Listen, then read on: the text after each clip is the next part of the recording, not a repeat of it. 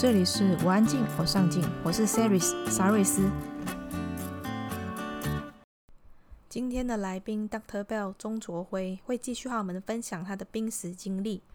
上一集他分享在纽西兰驾驶滑翔机时遇到的夺命意外，他曾经死过十一分钟，在这十一分钟里，他的灵魂离开了身体，他看见自己扭曲的身体在飞机里动弹不得，他发现自己快死了。就在他疑惑着这一切的时候，他听到了一个声音问他：“你要留下还是离开？”那时候，他看见了过去三十年来的所有影像，那一些他早已经忘记的事情，慢慢的串联起来。他发现自己一直以来追求的自由是多么的讽刺。这一集的节目，他会继续和我们分享在重伤期间他所经历的事情，以及活着的意义。我们无法像他一样经历过濒死经验才能体会生死，所以他会和我们分享什么是生命的意义，你所追求的事物背后的原因又是什么？想看这一集的文字稿，可以在网址上输入 c e r y s 点 c o 斜线濒死。如果你喜欢今天的节目，欢迎订阅及分享，或者加入我们的脸书社团，在脸书上搜寻。我安静，我上进，就可以找到我们喽。你准备好了吗？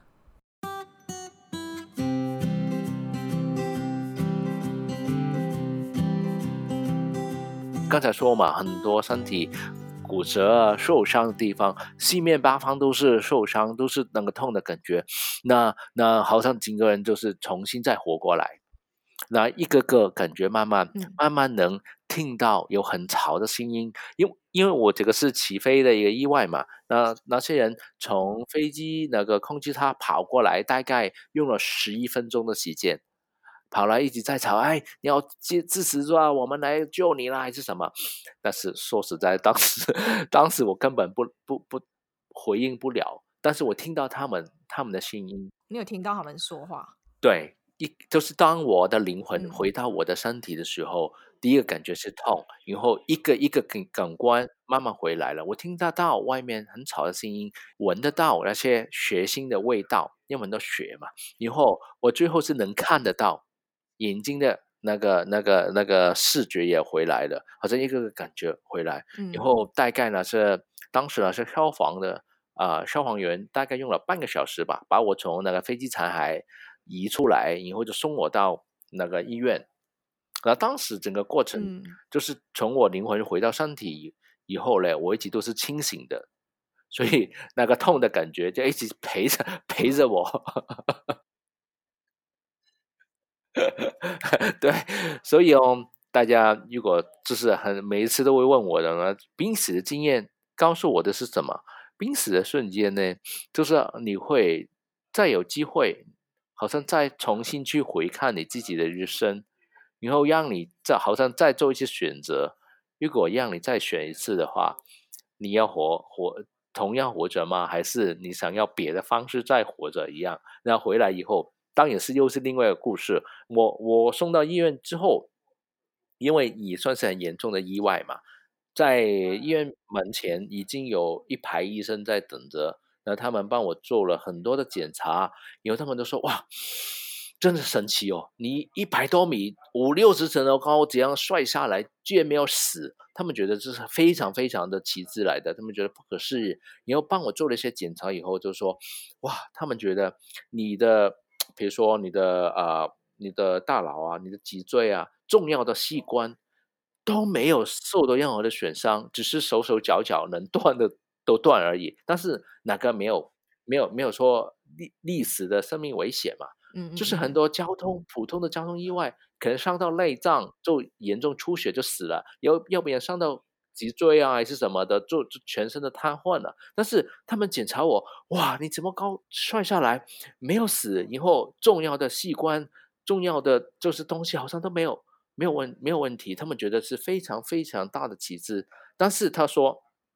当时我伤的最严重的是我的脚踝，嗯，右边脚踝的关节。他说那个脚踝的关节好像就整个碎掉了嘛。有时候不止关节的骨头碎掉，里面的血管就骨头里面血管血管也碎掉，就说骨头可以借回去，但血血管借不回，所以他们当时是说，可能要把我的脚踝啊，就是右边脚踝锯掉，要不然他说怕会坏死的话，会影响到出问题。嗯、但是他说这个对你的对你的呃呃没有说是一个严重的生命的威胁，也不会。就是你还是可以活过来的，那当然就以后就你就会变成伤残，但对他们来说，只是这这个根本不算是一个很严重的一个一一一一一一个一个效果。那当时我听到医生说要把我的脚锯掉的时候，我第一个反应就是说不可以，就是呢你就不要救我了。那我我我才我我三十分钟之前我才发现。我人生最重要的价值是自由。嗯嗯，现在你说要把我的脚锯掉，就等于说我最基本的自由都好像要把我拿走。如果是这样的结果的话，我当时我直接选择我离开就好了，我干嘛又回来？干嘛又回来？嗯、就是我我当时是完全接受不了，所以我就不同意。还好，那当时我是清醒的嘛，嗯、在我没有类没有及时的生命危危险，然后又没有我的同意的话。就是医生也不能去把我的脚锯掉嘛。嗯、我说了这个这个没多久，我自己就晕过去了。还好你有撑到那一秒，说我不要，然后才晕。对对对，我觉得我我我觉得现在回看所有事情真的很很奇妙，很奇妙的，真的。那我说完以后没没多久就晕过去了。那那那我再醒过来已经是三天以后了。嗯、三天因为因为因为我流的。嗯太多血了嘛？那医生没有我的同意啊，也硬把我的脚先借回去。嗯、但当时他已经跟跟在场的人说明了，就是硬接回去也是没用的。如果那个血管嗯嗯血液没有流流过的话，他的脚这个脚板会坏死的，一个礼拜还是会坏死，到时候还是要锯掉的。但是我觉得很奇妙，就是拿一个礼拜我醒了以后，我自己没有了这个记忆。就是我念心理的时候，我有我有念过一些现象，就是说人对一些很害怕的记忆会失去了。但是我没想到这一这个事情真的发生在我身上，有一段记忆我没有了。我知道，我清楚知道我发生的坠机意外，我知道呃，在在呃抢购的过程里面。这所有的事情，但是医生跟我说要把我的脚锯掉，嗯、这一段我没有了，我完完全全没有这段记忆。那所以，我醒来以后，哦他们见我没有讲，以后他们也不肯说。这只是在一个礼拜以后，那医生就说啊，真的很神奇，很神奇啊！没想到你的脚完全没有坏死的迹象，然后好像可以能暂时能保住了。那当时我根本我不知道他说什么，因为我我的基因没有了嘛，然后他才跟我说啊，当时其实你的骨是出现，你的右右右脚踝是出现这个状况的，那很很奇迹，现在他能暂时能保保留下来，但是但是他说。虽然脚虽然脚是暂时能够保留下来了，但是他们做了检查，就是说发现那个骨头里面的血管还是已经断了嘛，嗯、那就等于说一个大一个大树，如果它截断了，你硬把那个树接回去。嗯里面的管道没有没有没有没有连接好的话，它是还是会慢慢枯死的，慢慢干干死的。但是骨头因为是一个非常生命力非常长的一个一一个，你可以当它是一个器官，在他们的医学的文献上面，大概一年的时间，它就会完完全全的枯死了。就等于说那个树大树一年以后就会慢慢的整个里面就坏坏掉干掉。死了以后就会塌下来一样，嗯、那你有一年的时间。然后我问医生，你有什么事情可以做？那就是说有什么可以帮我手术啊，还是药物？他说很对不起，没有，没有，没有什么他他们可以做，就你只可以给我的就是止痛药。嗯，你就一年的时间，慢慢等着你的骨骨头慢慢枯死，以后到时候可能。再要做一些手术，把从把哪一段的骨头融合起来，但是可能你就再不能走路了。嗯、那所以当时我觉得意外，我觉得从飞机都摔下来，都经历了濒死，都后来真的救好像救回来了，回到自己身体去医院，我得到一个就是说一次又一次的奇迹，但好像这个奇迹好像是有一个限期的，就是一年以后，我的脚还是逃不了这个残障的命运。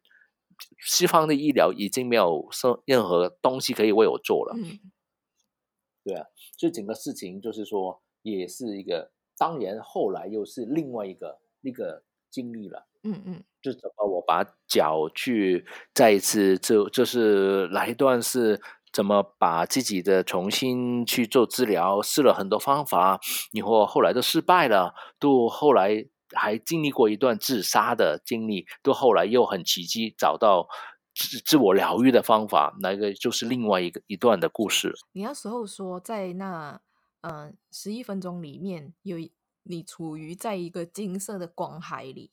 然后你有看到，就是有一道光，然后那个声音问你说：“你要离开还是要留下？”那那时候你看到的那一个光，就是在你的面前吗？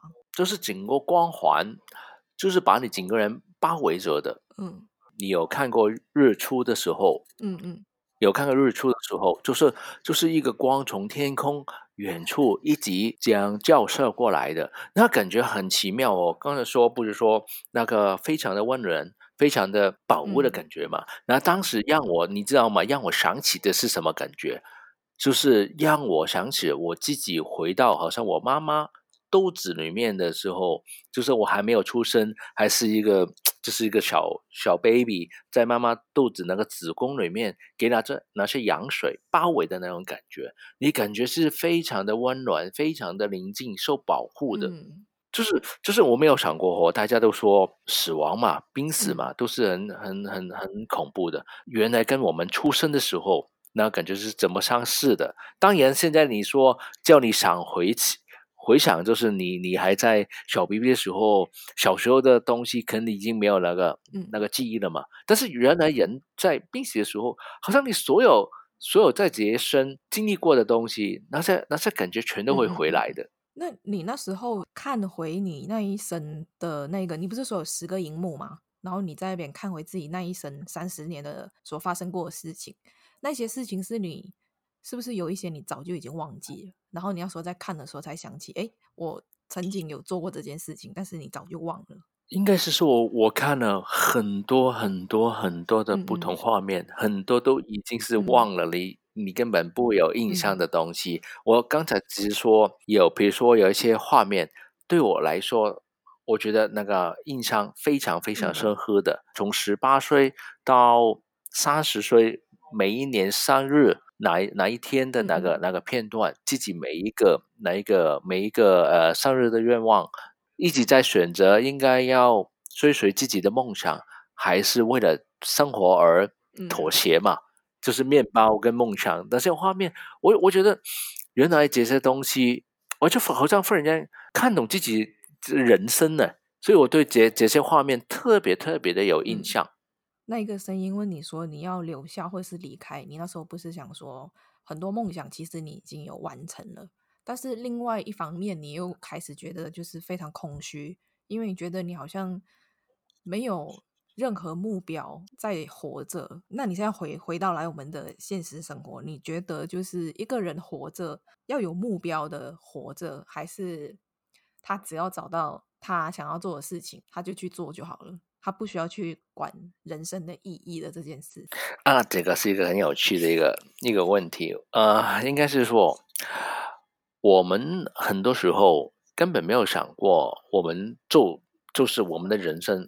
目标意义到底是什么？当然，我们都会有很多很多不同的目标的，嗯、可能是外在的一些成就啊，还是你想要达成的一些成就啊。嗯、但是，这些成就跟意义，我觉得有时候是两回事来的。嗯、对，很多时候是，其实你不知道，原来你想要做这个东西，原来你是想要追求某一种意义。嗯、我的十二个上一上日的愿望里面，好像都是不同的一些目标。嗯不同的，对我来说也是我不同的成就来说，但是原来这些东西我只只只去做的时候，原来在心底里面，原来我是想要追求某一些意义，嗯、只是我当时当时我没有这个没有这个智慧，我根本不知道，嗯、就像自由原来都是底下的东西，所以我我我我我觉得对人生来说，有梦想有目标是一个好事来的，它是给你一个方向，嗯、知道你人应该要朝着什么方向去发展，嗯、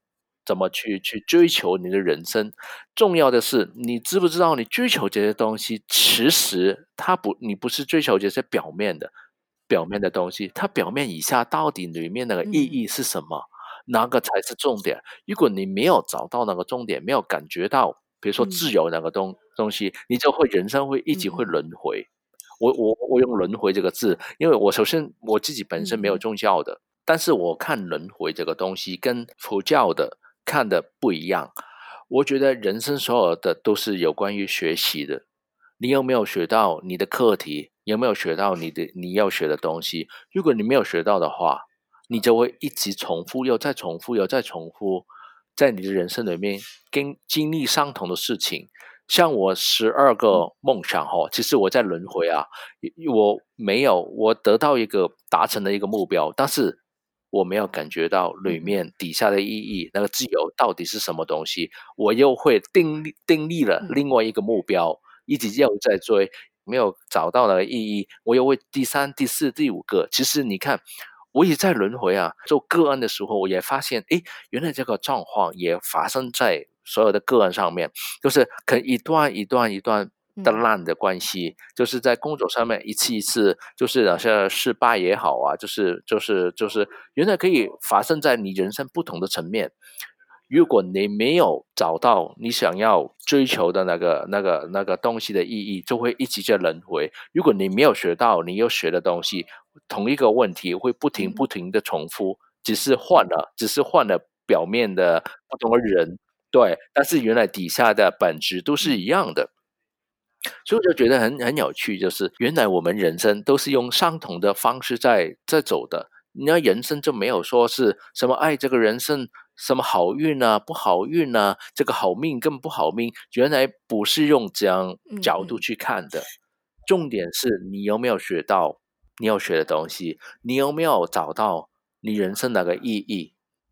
如果没有的话，你就会一直一直一直好像蒙着眼睛。因为我们都说嘛，人就有很多时候啊，我们的生活就像一只炉子，它给蒙着一个眼睛。一直在推那个膜嘛，那个石膜一直在走，一直在走。原来他一直一直在围着那个圆形原原地打打步，没有走出去。我我觉得我们人生很多时候原来就是这样。我会觉得有梦想，嗯，是一个好的事情。就是梦想达成，说实在的，真的不如一人有梦。有梦，你才知道你还有追求，有方向，才有这个动力。我觉得这个是很重要的，对我来说。但后来我又就更明白。如果你为了追求而追求，只是那个就等于一直在打转，嗯、一直在重复。所以你追求底下到底是什么呢？我以前重视的是那个结果，用最短的时间、最快速的方法把那结果拿到拿到了，我就觉得嗯，嗯，这个就是最成功了。后来你在经历过濒死以后，我我我在濒死经验里面，我我学到的是什么？哎，原来结果一点都不重要。那个重点其实在那个过程，包括包括那个梦想也是。你看，我很多人都会说什么万般带不走嘛，那是金钱啊，所有外在的东西带不走，大家都知道的。所以很多人还是会 还是会没事一直在堆堆堆堆很多这些带不走的，把人生堆在这些带不走的东西上面。我我觉得我自己本来好像感觉已经比较像是进化一点。我没有说很很沉迷这些物质的东西上面，我已经说是就是就是追追求梦想，不同的梦想，但是原来梦想的结果都是带不走的。我的梦想后来变成什么？就可能是我的我的 passport，就是盖盖满了不同地方的那个盖章，然后有很多去了不同国家的那个登机证。然后呢，就是我有潜水教练的执照，就是我有开车、开船、开飞机的执照，执照就是我会变成很多的证书，很多的执照。嗯，其实其实也带不走的。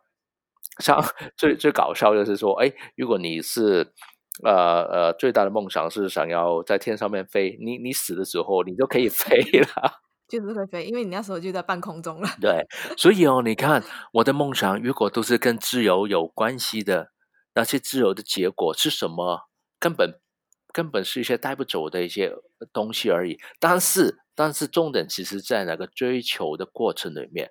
很可是，我我每一次都是我很忽略很多过程，因为我只看重结果嘛。那其实，在过程里面，其实才是让你真正感觉到自由是什么东西。就是你很你很你有这个相信，有这个勇气去追求那个东西。你在那个过程里面，才是让你感觉感觉到那个那个那个那个自由是什么。如果人后来我就明白嘛，我后来坐轮椅的时候，我才明白自由是什么一回事。我觉得这个很讽刺的，就是我能、嗯、我能上天能下水的时候，我都不知道自由是什么。但当我拿你的跑不了了，坐在一个轮椅上面，忽然间明白自由是什么。其实自由是在你的心灵。如果你的心不自由的话，嗯、你飞到。多高多远，你还不是困在那个小小的身体里面嘛？如果你的你的心是自由的，就是我坐在轮椅上面，你还是一样可以天空海阔。所以我就明白了，就是那个濒死经验告诉我了很多很多看事情不一样的，就是不一样的看法，启发了我很多。就是做人原来就是什么才是最重要嘞？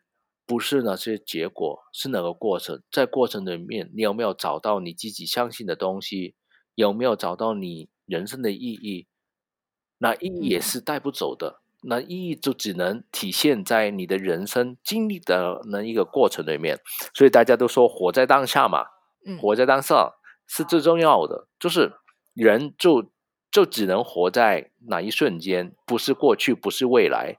是现在，对啊，就是现在。那那那些人又会问，现在又是什么一回事？什么是现在？其实很很简单，现在就是你现在的一呼一吸，那之间就是你的生命所在，对啊。嗯、所以我我以前都会说，哎，好，我我要定一个目标，然后一直在去去奋斗，然后就好像一直在未来。我现在呢，我反而就会把我的心就是说，哎，我怎么过好我现在这一瞬间？原来你能过好。你现在那一瞬间，你的未来肯定就会很好。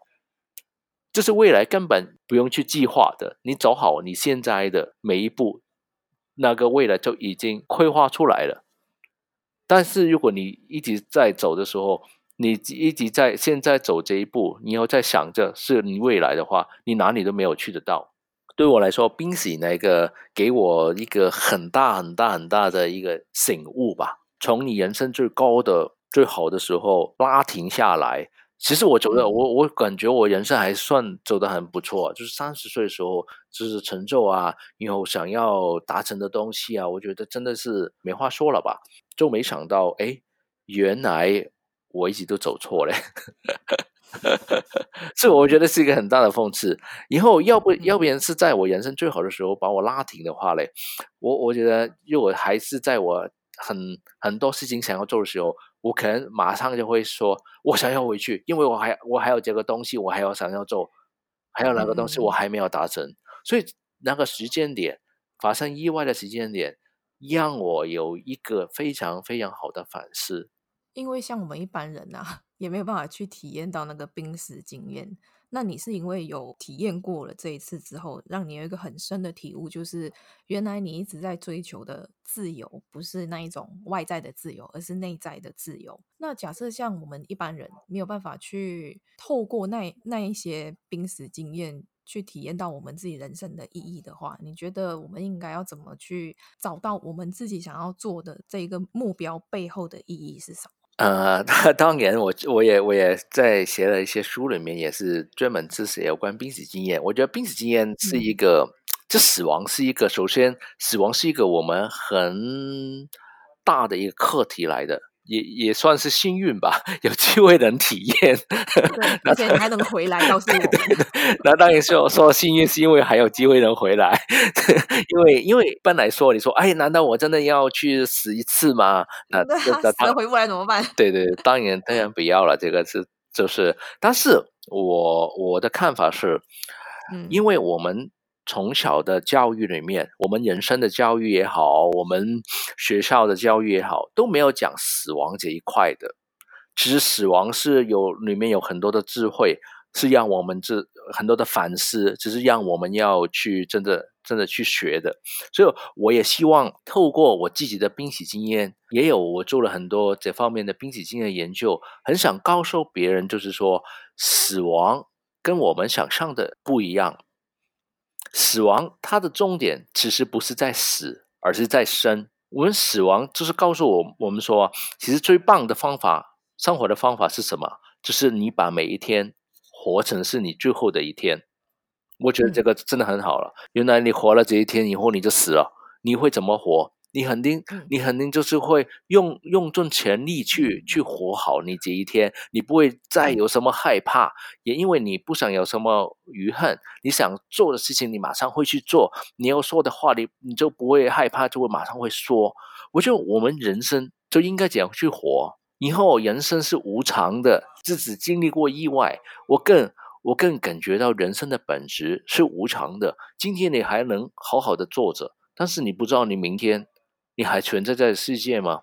会不会有什么忽然间有什么病啊、意外啊？就是真的，原来看看起来对我们来说是很遥远、很很远的事情，原来真的是可以发生的。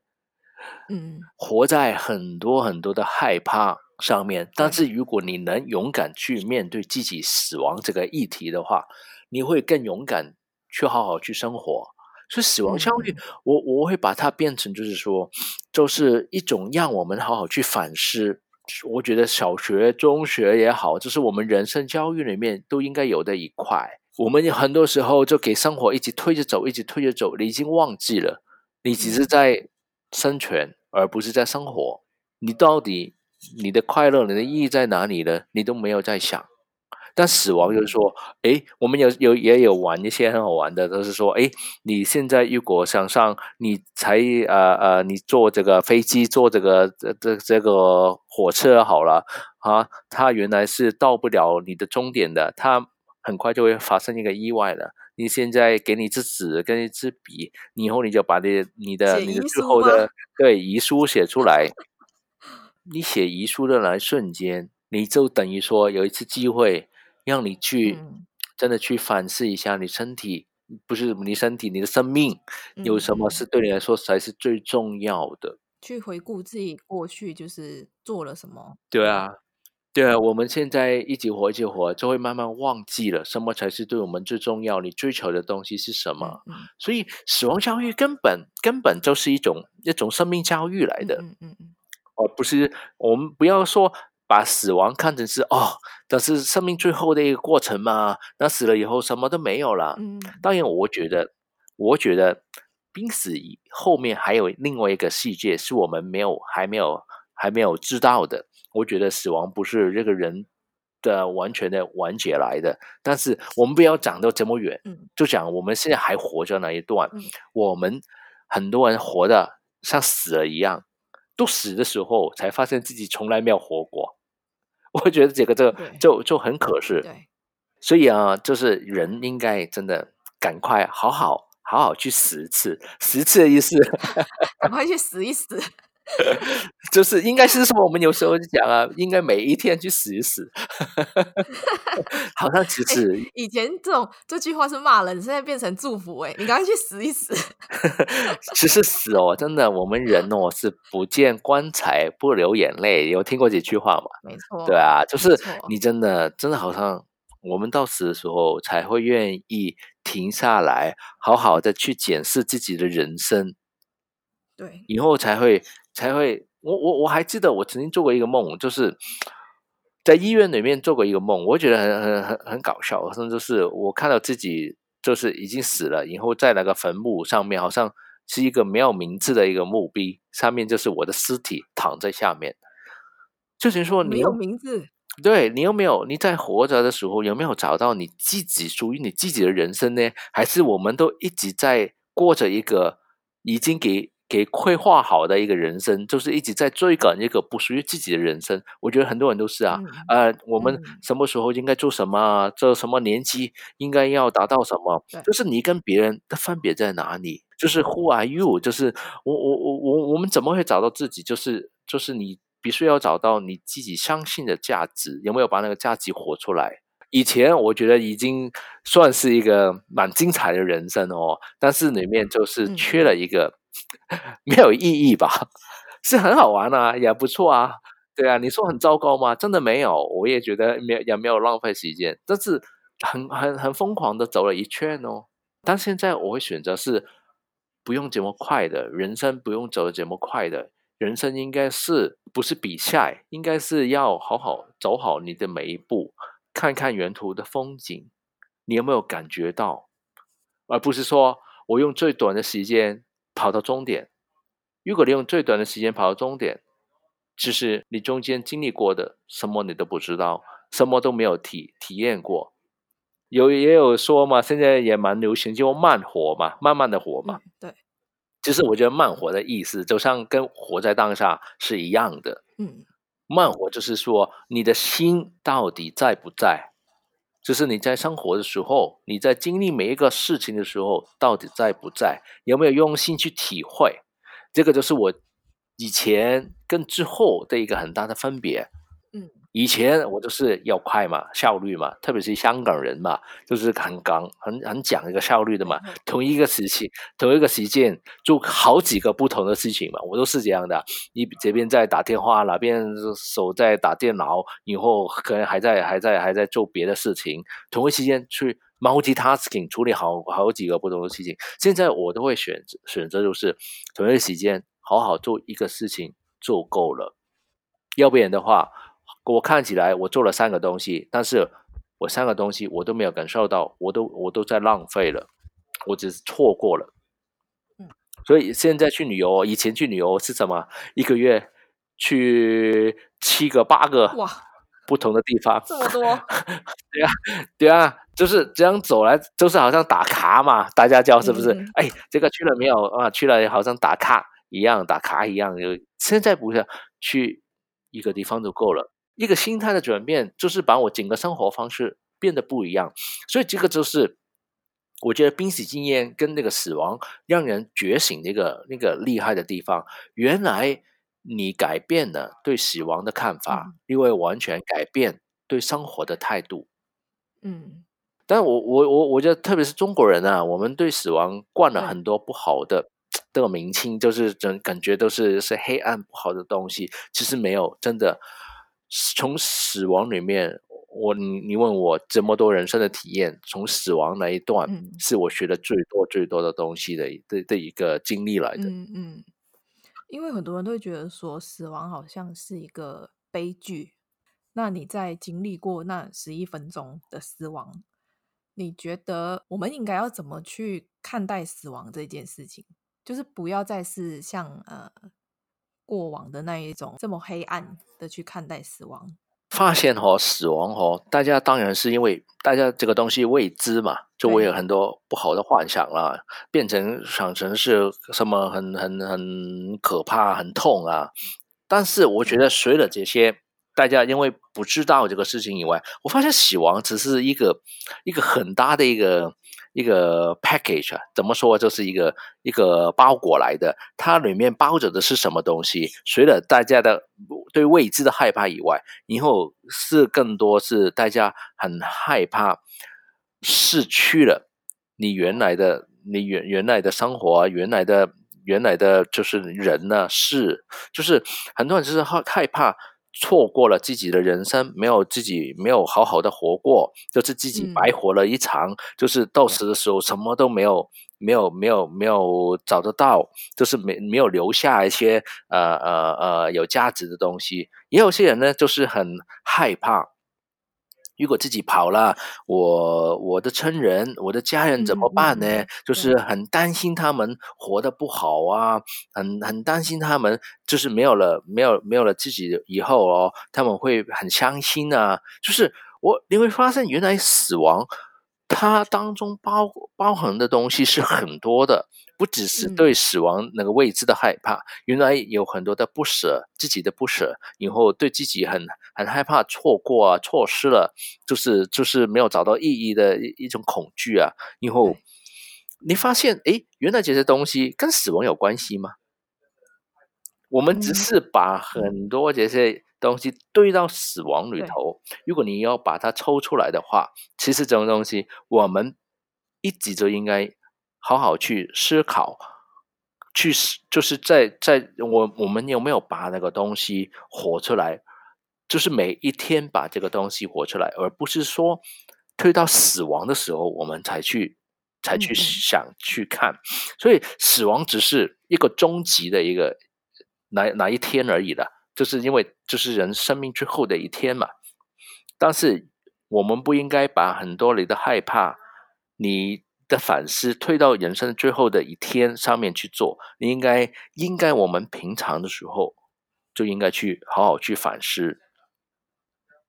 嗯，我觉得呢，这一次的濒死经历好像。真的把我的人生分成了两半，就是人生的上半场跟下半场吧。就是三十岁的时候是我的上半场，我觉得自己过得也算蛮精彩的，只是我不知道生命的意义在哪里，我只是一直在追赶那个结果。但那个濒死意外真的让我。整个人生拉停下来了，给了我一个很大很大的反思。以后再回看自己人生的时候，忽然间明白了，原来人生最重要的地方，就是在你有没有找到那个意义，以后有没有找到你要学习的东西。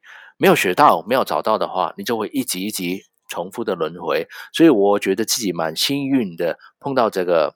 濒死的意外，那在我自己现在算是人生的下半场嘛。刚才说过，我一次又一次想要离开警察的工作，但是我都没有成功离开。我没想到，我最后是在我人生最糟糕，带着这个伤残证的时候，我真的离开了香港警察，回到香港大学念我的。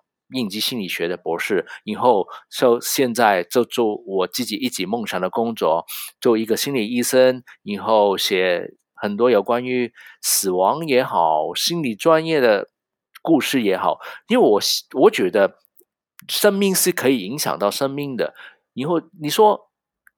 生命影响生命，什么什么样的形式是最好的？我觉得透过每个人的故事，就这就等于说，每个人把自己的生命的故事好好的呈现出来，那对人的帮助跟启发，那是最大的。所以我在我自己的人生下半场哦，我就好好的继续写我的生命的故事，那以后。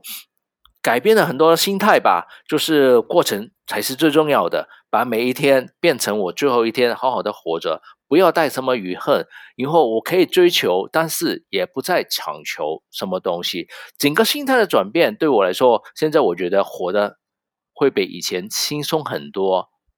以后也会觉得人其实可以。活得很精彩的，但那个精彩不像从前的，就是因为我拥有了什么什么，于是我有没有经历过什么？当你用心经历过每一个时刻，那才是最精彩的一个人生。所以我觉得从死看生，就是整个濒死经验教懂我的一个东西。那如果对你有兴趣的朋友，你会推荐他们去看你的哪一本书啊？OK，我现在总共写了六本书吧，有一本叫做《我死过，所以知道怎么活》。这一本呢，主要是讲我拿濒死十分钟的体验的，所以里面有很多关于濒死经验啊，以后也有说其他的啊濒死一些研究的东西都在里面。另外一本叫做《做自己最好的医生》。那分成两个部分，一就是心药，就是讲心心理治疗的一个部分的。因为在受伤来的过程里面，其实我不止身体了，应该是说我的那个内心也受到很重大的一个伤害吧。所以我首先是把我自己怎么从一个忧郁症跟一个心理残缺的部分走出来，所以这本书是怎么自我疗愈，有关于心理的部分。那另外一本叫做《做自己最好的医生》的二治愈，就是自我疗愈，那个就讲身体的部分的。那里面讲到很多怎么用催眠啊，用潜意识，甚至用梦境来做一些自我疗愈。那也是我整个就是治疗的一个过程吧，就是怎么从坐轮椅到拿拐杖，到后来真的可以完完全全康复了。我觉得是一个很奇迹的一个自我疗愈的经历，我都把里面所有的过程跟所用的方法都写出来，就记录在上面。然后第三本、第四本书叫做《生命回旋》，《生命回旋》就是我经历了濒死了，以后自我疗愈以后，走了一段。六年多的旅程吧，在一起去寻找自己人生的那个答案，包括什么是自由的意义啊。那当中去了很多地方，碰过很多人，发生了很多奇妙的事情。你要包括怎么去面对自己那个最深层的一个一个一个一个内心的一个，好像一个盒子，我们都说潘德拉的盒子吧？怎么打开那个盒子，然后找到最真实的一个自己？那就写在那本书里面。那今年初的时候，我也出版了两本小说，也是跟濒死有关，但是这个是一个小说了，就是把这几年做了很多不同的个案，也碰到些很多 奇奇怪怪的事情，我把它变成了一个小说故事。那故事的小说的名字就是《濒死一阴影》，就是讲我们每个人里面最黑暗的那个部分。那二就是叫。真相就是生命的真相到底是什么了？阴影的真相到底是什么了？那比较像是一个心理的原原习原原，这是源于故事来的，好像你会看这样惊探小说一样，只是变成变成一个是是你的惊探小说而已。所以大家有兴趣的话，也可以欢迎大家呃看我的书。以后我自己也有一个网站的，呃，想要了解更多，比如说我自己的工作啊，啊、我对心理这块的那些研究啊，也可以到我的网站 Dr. Bellzhong D R B E L L C H U N G dot com，那就是我的网站。那 Facebook 也是用这个名字，都可以找得到我的。好，最后一个问题，对你来说，什么是上进心？嗯，上进心对我来说，就是你有没有真正的勇气去追求你相信的东西。我觉得这个就是上进心。如果你有能力解决一件事情，你希望停止所有的世界战争，还是解决世界饥荒的问题？我觉得应该是世界饥荒的问题嘛。我觉得见证这回事哦，是是人蛮无聊的一个东西。你曾经收到最好的礼物是什么？应该是说我妈送我生命吧。如果你可以瞬间到达世界上任何一个地方，你最想要去哪里？如果你的心自由的话，就是真的哪里都一样，哪里都一样漂亮。所以呢，这个 就继续在咖啡厅啊，去公园走走就好了。好，呃，你宁可一个人被困在无人岛上，还是跟讨厌的人被困在电梯里？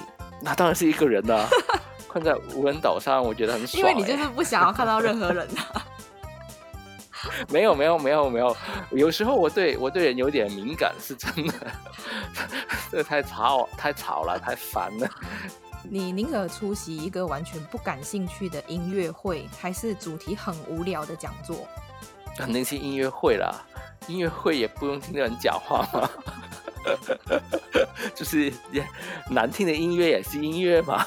那你宁可先听好消息还是坏消息？哦、呃，好消息嘛，对啊，那先开心，然后再不开心，开心以后再 再不开心。OK，这这个叫及时行乐嘛。宁可有一个爱管闲事的邻居，还是很爱吵架的邻居？爱管闲事比较好，吵架还是很讨厌。那目前为止影响你最深的人是谁？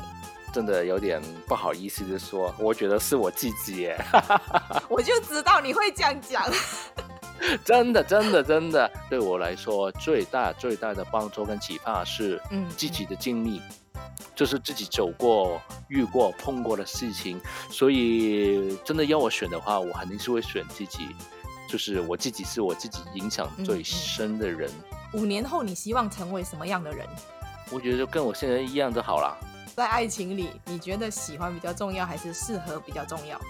我觉得喜欢是比较重要的。在潜意识里面，你应该是感觉到跟他有很多共同的语言、共同沟通的地方。嗯，你想见到外星人还是女鬼？外星人吧，女鬼有什么好好神奇的？都、是人是人吧？这我觉得也是人变出来的嘛，是不是？那有什么事情是你没有办法忍受的？排队啦，不用不用想啊，我我我这个这辈子最讨厌是排队。嗯，那你会插队吗？哇，如果如果我能我能打得过他们，我会选择的。打得过他们？你你你插队，你会给打死了。有谁插我队，我要打他了，好不好？有一天走在路上，你看到你很讨厌的人迎面而来，在没有选择的情况下，你必须要跟对方碰到面，那你要怎么做？当他是一个电灯柱啊，垃圾桶就好了，就就走过去就好了，是不是？你希望成为一个聪明还是有幽默感的人？聪明的人比较好嘛，我觉得聪明的人应该是知道什么时候有幽默感的，但是有幽默感的人常常会会会做一些蠢事，跟说一些蠢话。你希望回到过去看小时候的自己，还是去未来看以后的自己？其实说实在的，我两个都不想看呢。你觉得拥有美好生活的秘诀是什么？我觉得肯定是心理指数啊，就是心态的这个很重要的一个一个呃。呃，数值。那你吃过最奇怪的食物是什么？我我我想说，我受伤的时候，嗯、什么蜈蚣啊，嗯、那些什么东西我都有吃过啊。为什么？你为什么去吃 蜈蚣？治病啊，治病啊，那时候啊，所以啊，Oh my，什么哎，我就是我就也是对我来说吃着没有难度的。你觉得没有人出席婚礼比较悲惨，还是没有人出席葬礼比较悲惨？当然是分你比较悲惨吧，这个是智力的问题吧，因为你都死了，你还你还管他有没有看不到是 吧？对呀、啊，再多人也没有意义啊，是不是？这个这个好像比较是像智力的问题而已而已吧。干嘛讲主持人是吗？现在？没有没有没有没有没有没有，我的问题本身有点问题而已，不是主持人。